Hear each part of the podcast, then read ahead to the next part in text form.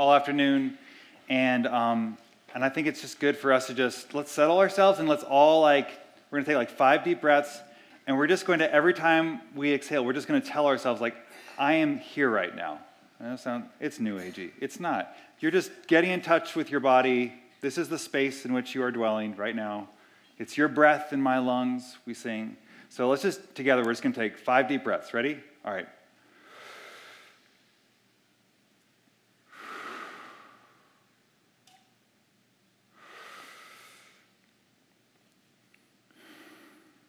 Three more.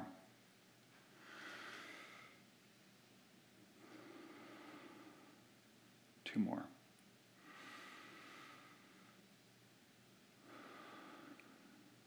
Last one.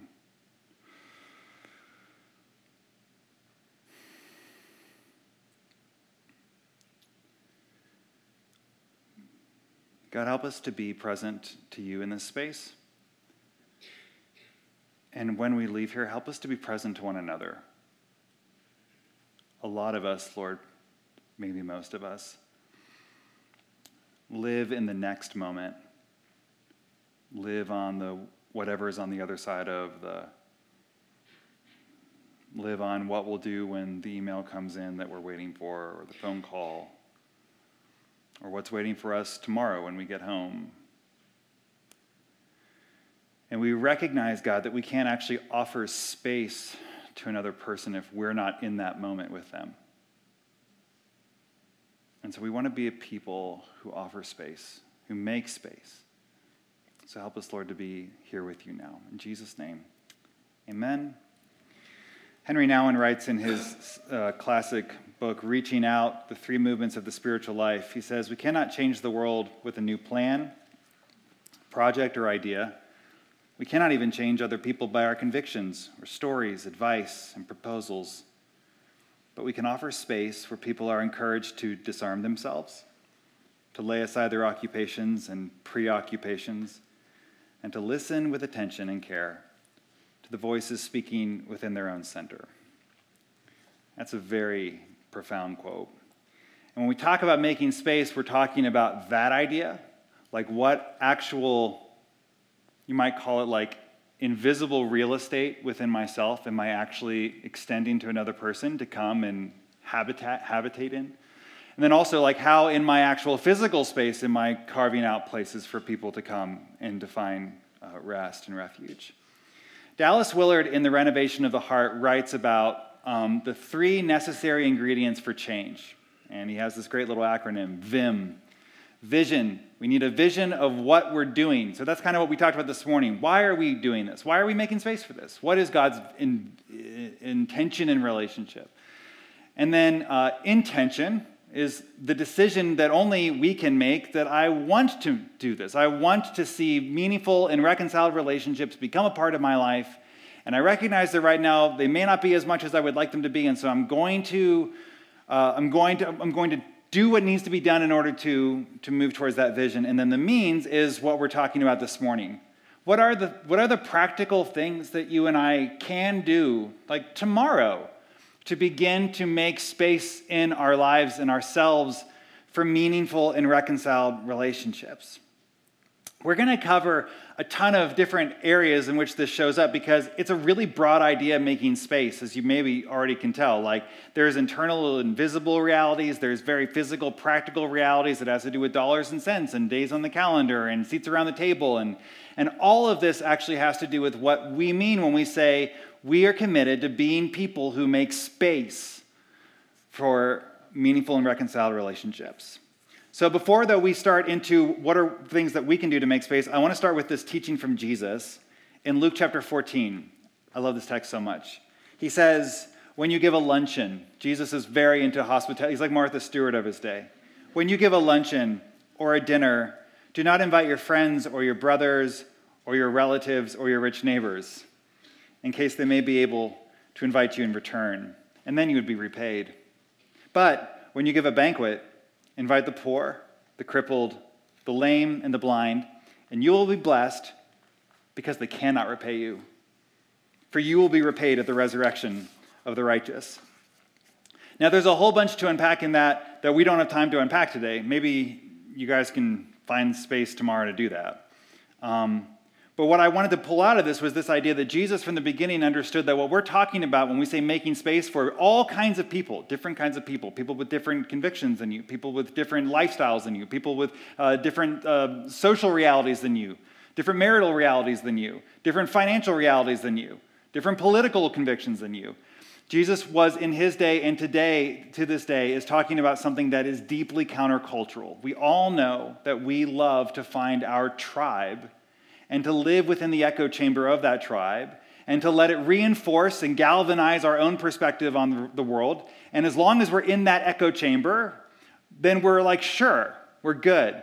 And Jesus is saying, don't, do, don't, don't bring the people into your life that are only going to be able to reinforce and repay you for what you're doing. Find ways to make space for people, essentially, who cannot, who cannot repay you.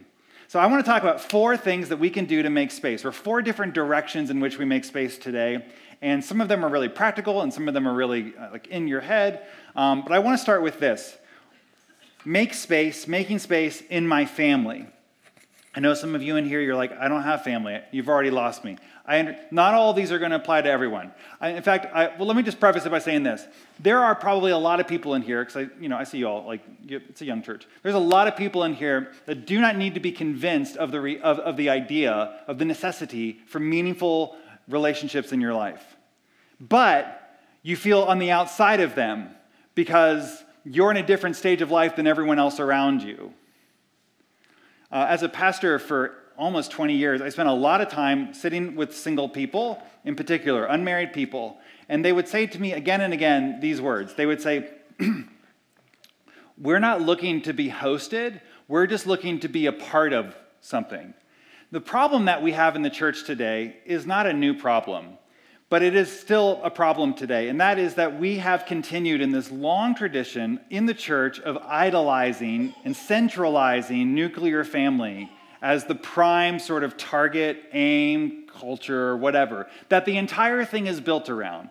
Now, a lot of really amazing incredible and genuine efforts have been made by Trinity and many churches around the country to curtail that. And yet we still find ourselves in a culture in which it's easy, if you find yourself to be unmarried, especially if you're older and unmarried, to feel like somehow you don't fit into the, the space, into the ethos of what this thing is all about.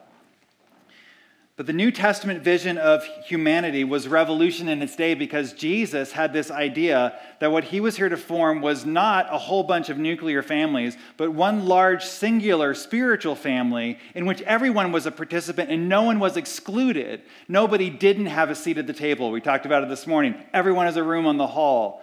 You know, no one's out back in the shed. Like we're all together. We all belong with one another. And yet, so many in our church, probably so many of you, find yourself very aware of how disconnected you feel simply because every time something major happens in your life, you don't know who to call. Or you find yourself having yet another uh, lonely meal together because someone had to cancel plans because their kid got sick or because work went long or because they're tired. And those are all excuses I've used, by the way, so I'm not shaming anyone. Those are all things that are real, that's real life. The New Testament vision of humanity was a revolution in its day because Jesus said, No, we actually belong to one another. There are no longer boundary lines around family in the same way that there once was. But in our day, the centrality and idolatry around nuclear family, especially in religious circles, continues to push against Jesus' higher ideal for people. And those who pay the highest price for this idolatry are the unmarried people in our churches single, celibate, widowed, divorced. Um, I, uh, I've cared about this for a really long time. It's been like a passion for me.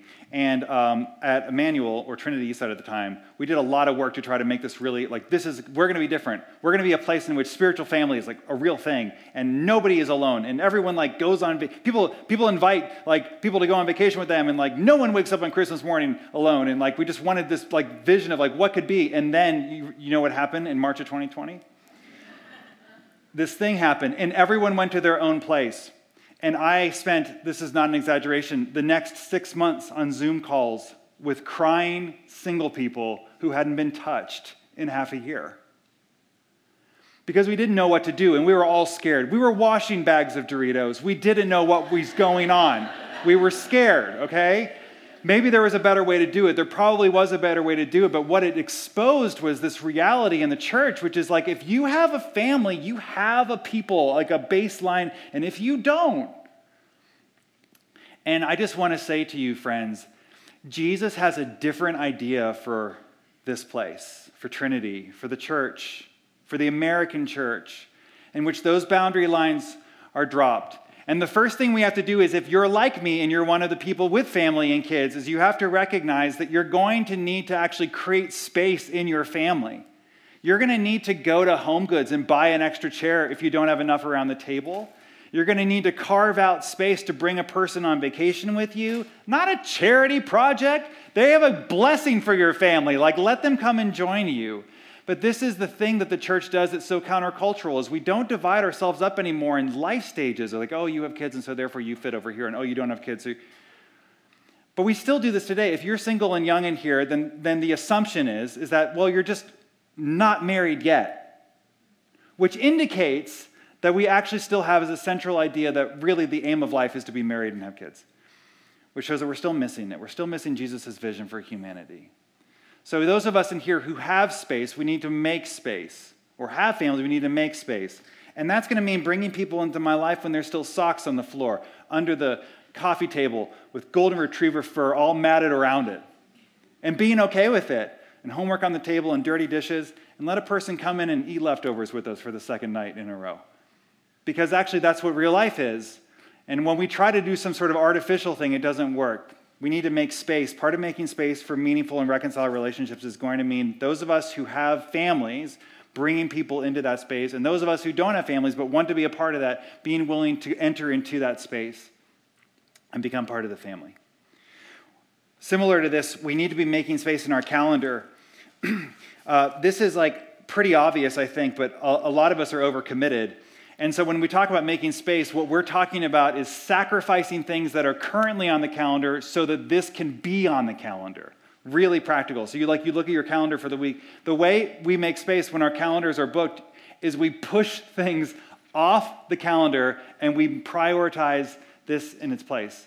And we say, I'm going to make whatever it is, neighborhood groups, like weekly gatherings with this group from my church, whatever, my neighborhood. I'm going to prioritize this and make this a part of my weekly rhythm.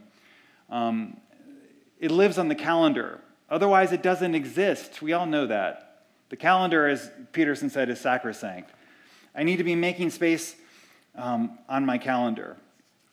And yet, and I want to say this, I, we must learn to make space within our limits. So everything I've said so far, if you're like me and you're kind of like a like charge the hill kind of person, um, just an exhausting person to be married to, by the way. But if you're like me and you're sort of a charge the hill, then you hear a big vision about a thing, and you hear someone say, "We need to make space," and you go, "Yeah, what do I need to chop off the chopping block? What do I need to do in order to uh, in order to, to make this a, a, reality?" And can I just tell you what it's like to be um, married to your total opposite? So, um, or or to have a roommate who's your total opposite, you know. Um, so I have been, uh, this, this uh, August will be 20 years with my wife, which feels crazy. I must be old. And thank you, thank you. It's, it's, uh, it's been easy. Um, so this, this summer is going to be 20 years of, of, of, marriage with, with Rebecca. And I was a very high extrovert when we got married um, back in 2003. And Rebecca was a, was a very high introvert. Now, over the years, I've become less extroverted and more introverted and more of a homebody. Rebecca has become more of an introvert than she already was, which, which means that for, for 20 years, there's been a friction in our desires for what it means to have relationships as a part of our life. And what I did for 15 years is I assumed that the, the good, godly thing to do was to encourage my wife to be an extrovert. You know, because relationships are good, right? They're God's idea for humanity. It's at the center of creation. You know, I can wax philosophical and make you go, oh, that does make sense.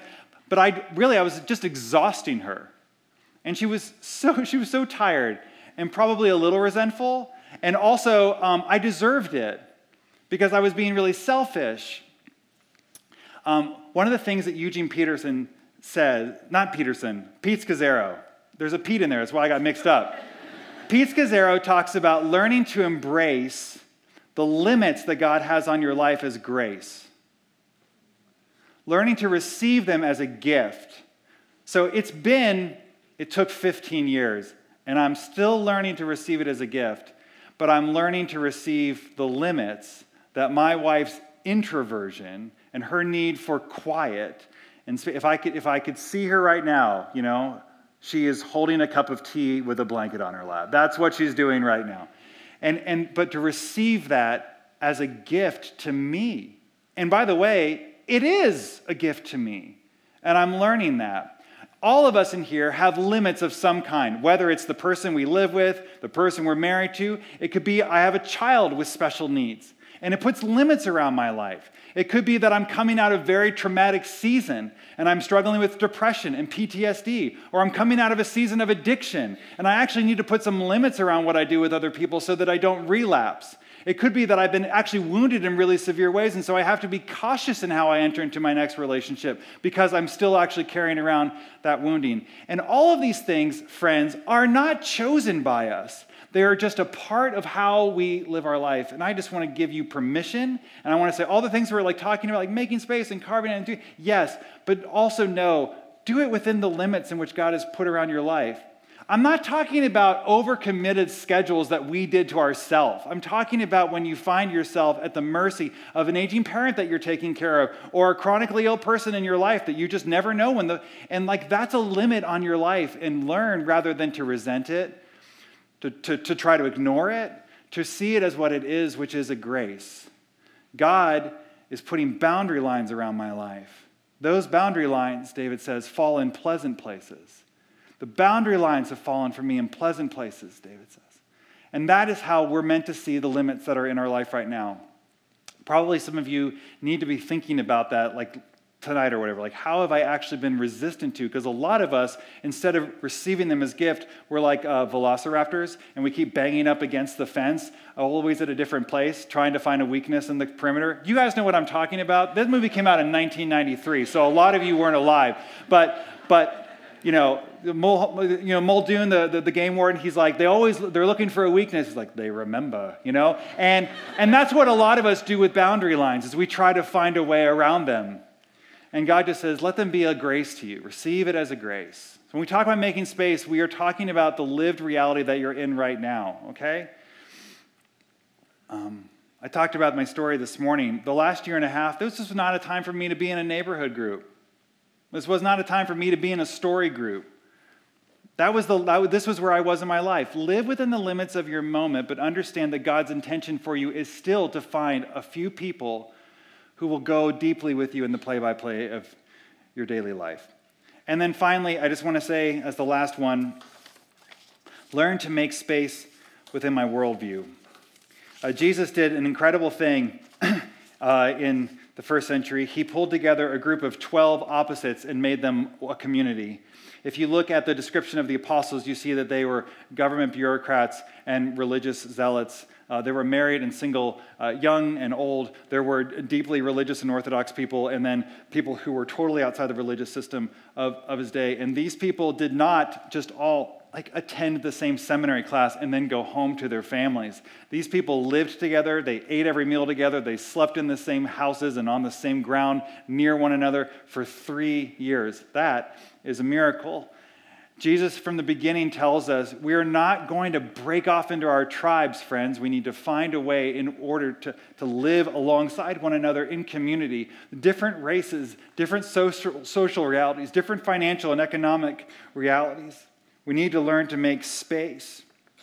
Jesus looked at this group of, of people on the last night of his life and he says, By the way you love one another, the world will know that you are mine, that you are my disciples. One of the things that's so foundational to the community in Jesus' imagination is diversity a diversity of opinions and experiences, levels of maturity, resources, and abilities. This is what God is doing here. Which is just to encourage you. This is, by the way, this is why neighborhood groups in Trinity uh, and, and at Emmanuel are structured around geography and not around life stage, which they used to be. Because we actually want to intentionally, to the best of our ability, um, program this like to have diversity reflected in where people live rather than just, you know, all the, if you're single in your, your late, late, mid to late 20s, you know, or whatever, all hanging out in the same group. What God does through Christ, Paul tells us, is he breaks down division walls. We live in a deeply divided uh, time. If I hear one more person say, We've never been more divided, and yet it does feel kind of true, right? Like we are so deeply divided as a society. Outside the walls of the church, everyone is breaking into factions and everyone's pointing out all the reasons why you're wrong and I'm right and I'm better than you, and, and so on. And inside the church, those dividing walls of hostility are torn down, and we are called to be one people who understand and love one another as ourselves. So, how do we do that? Just in closing. First of all, let's understand that most of the things that divide us outside the walls of this church, and that can also divide us inside the walls of this church, are what could be considered gray issues. They're not areas of like prime doctrine, they're gray issues. They're areas of conviction. Um, I saw a stat recently that re- this, this was this, like, recently, uh, this kind of, uh, I, I butchered that. Um, in America, parents are more in favorable now to their kids marrying folks from other faiths than folks from other political party affiliations. It's fantastic. Do you think that that's made its way into the church? Maybe. You know, I think it has. So if that is like the world in which we're living in, where it's like, I'd rather you marry, you fill in the blank, than a MAGA, whatever it is, then, then there's something wrong. There's something wrong in, in, in the church if that's, if that's true in my heart. Gray issues do not have to tear us apart. This is how John Mark Comer describes gray issues. He says they're morally neutral they're biblically ambiguous and they're culturally controversial. Some of you are saying, oh, there's nothing morally neutral about uh, a uh, political party that does, and I'm just saying, no, not here. We're not going to do that. Uh, most of the things that divide us outside the walls of this church are actually these things. They are ambiguous, they're, and yet we are, all the controversy is around it. Now, many of us who live in urban areas, we think of ourselves as the open minded and enlightened people, and yet we can be just as fundamentalist as anyone else. We can look down our nose at people just as easily. Probably all of us have some group of people that we see on the news in some direction or another, and we think, oh. So, how do we do this? How do we make space within our worldview? I want to give you a few things. We're going to go through them one at a time, briefly. Can we put the first one up? There we go. First thing, this is most important enter without disdain or superiority. So, when you have that thing and you're like, I think I'm better than this person because they believe blank, that is, that's, we talked about this morning. That's the voice of the accuser, not the voice of our, our Father. So that, that is the first thing is like, I'm not going to do this. I'm going to enter instead um, with curiosity. I'm going to be curious. The second thing we need to do is we need to take the time to understand. Can I just give you a little thing that I don't remember where I first heard it, but I love it and I've, thought, I've said it a, a thousand times since then? People make sense. People make sense. You make sense. The things you think and believe in this world, they make sense. If I knew you, if I'd lived as many years as you lived in your body on your shoes, you would make sense to me too. But when I'm on the outside of you, you don't make sense. So take the time to understand because people make sense. They're not idiots, and we're the smart ones.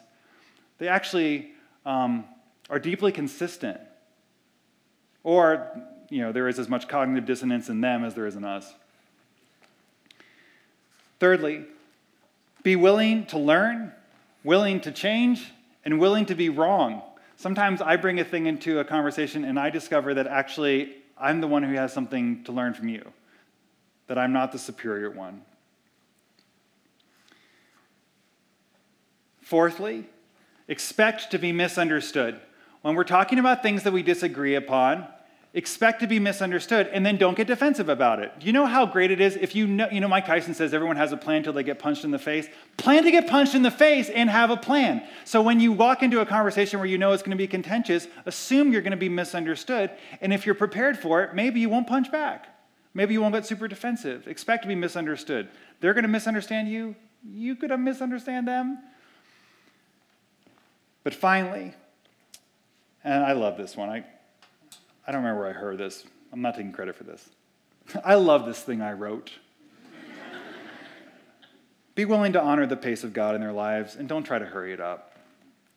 Sometimes it may turn out that a person really, their opinion about something actually is like, it's not really in fitting with the kingdom of God.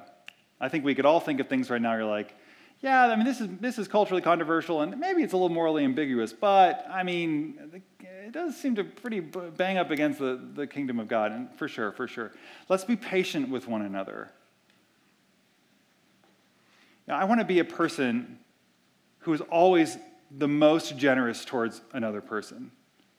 We, we have enough people in the world who are constantly calling up everyone short and figuring out why they're wrong, why they're inferior, why we're better than them. Like let's let's let's remember that what Jesus does towards us is Paul writes this in Philippians chapter 2 that he he considered others more important than himself. That that is actually what we are called to walk in. That one of the ways that we make space in our hearts for people is we consider them more important than ourselves. And Jesus shows us the way to do that. Paul tells us that the way that we do that is by considering him who made himself nothing, taking the form of a servant. And being found in human likeness, he submitted himself to death, even death on a cross. In other words, according to the New Testament writers, the way that you and I lean into this very difficult, very controversial idea where I make space for people that I disagree with, the way that I lean into it is by leaning more deeply back against the crucified body of Jesus, who considered me, you, more important than himself and then calls us to walk in his ways. Um, let's, let's pray together. Jesus, we, um, those are heavy things. This feels heavy in here right now. um, sometimes, Lord, your teaching is heavy. And yet we remember that when you compare it against the world, that you say your burden is light, your yoke is easy, that there's actually something incredibly freeing about what you're calling us to. That even though it might feel like a lot, that when we compare it to the great burdens that so many of us are carrying in this room right now that are put upon us by whatever, that you really do, Lord, lead us in a good and gentle way. So help us have the faith to trust you and to walk in that, to walk in your steps, and to be people, Lord, who diligently, proactively make space within ourselves and within our lives for meaningful and reconciled relationships. And we ask these things in Jesus' good name. Amen.